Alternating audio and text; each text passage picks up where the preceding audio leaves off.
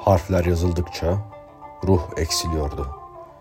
İnsanlık sonunda tüm bu düşüncelerin saklanabileceği bir kap bulmuştu.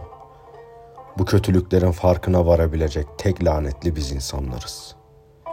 Bu kötülüklerle dünyayı boğacak tek şey bu insanlardır. Farklı yer ya da farklı zamanda bu dünyayı yaşanmaz kılacak sağlam nedenler bulmak çok kolay olurdu.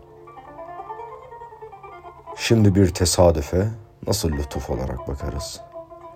Anlamsızca akan sonsuz zamanda sınırlı vakti olan biz sıkılma hissine sahibiz. İp yumağıyla oynayan kediler gibi vakit geçiriyor. Müzik dinliyor, sanat yapıyor, oyunlar oynuyoruz. İletişim hiçbir zaman basit olmayan şeyleri tekrarlarla sıradanlaştırıyor. Bu yağmurlu gecede şu yıldırımların nasıl oluştuğunu bilen tek canlılarız.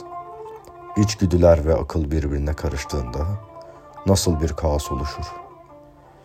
Aşağı doğru inen yürüyen merdivenin üstündeyiz.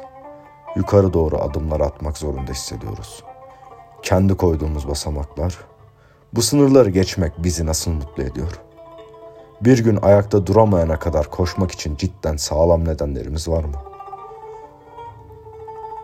Birçoğundan haz etmiyorum. Bu nasıl bir yüzyıl?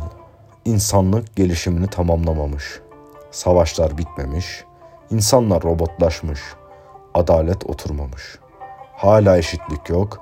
Hala ırkçılık var ve hala kadınlar değersiz gösteriliyor. Din her zamanki gibi birileri tarafından amaçları doğrultusunda kullanılıyor. Gözünü aç. En güzel yollar sabrederek geçmez. Sözünü tut, mutsuzluğunu kucakla.''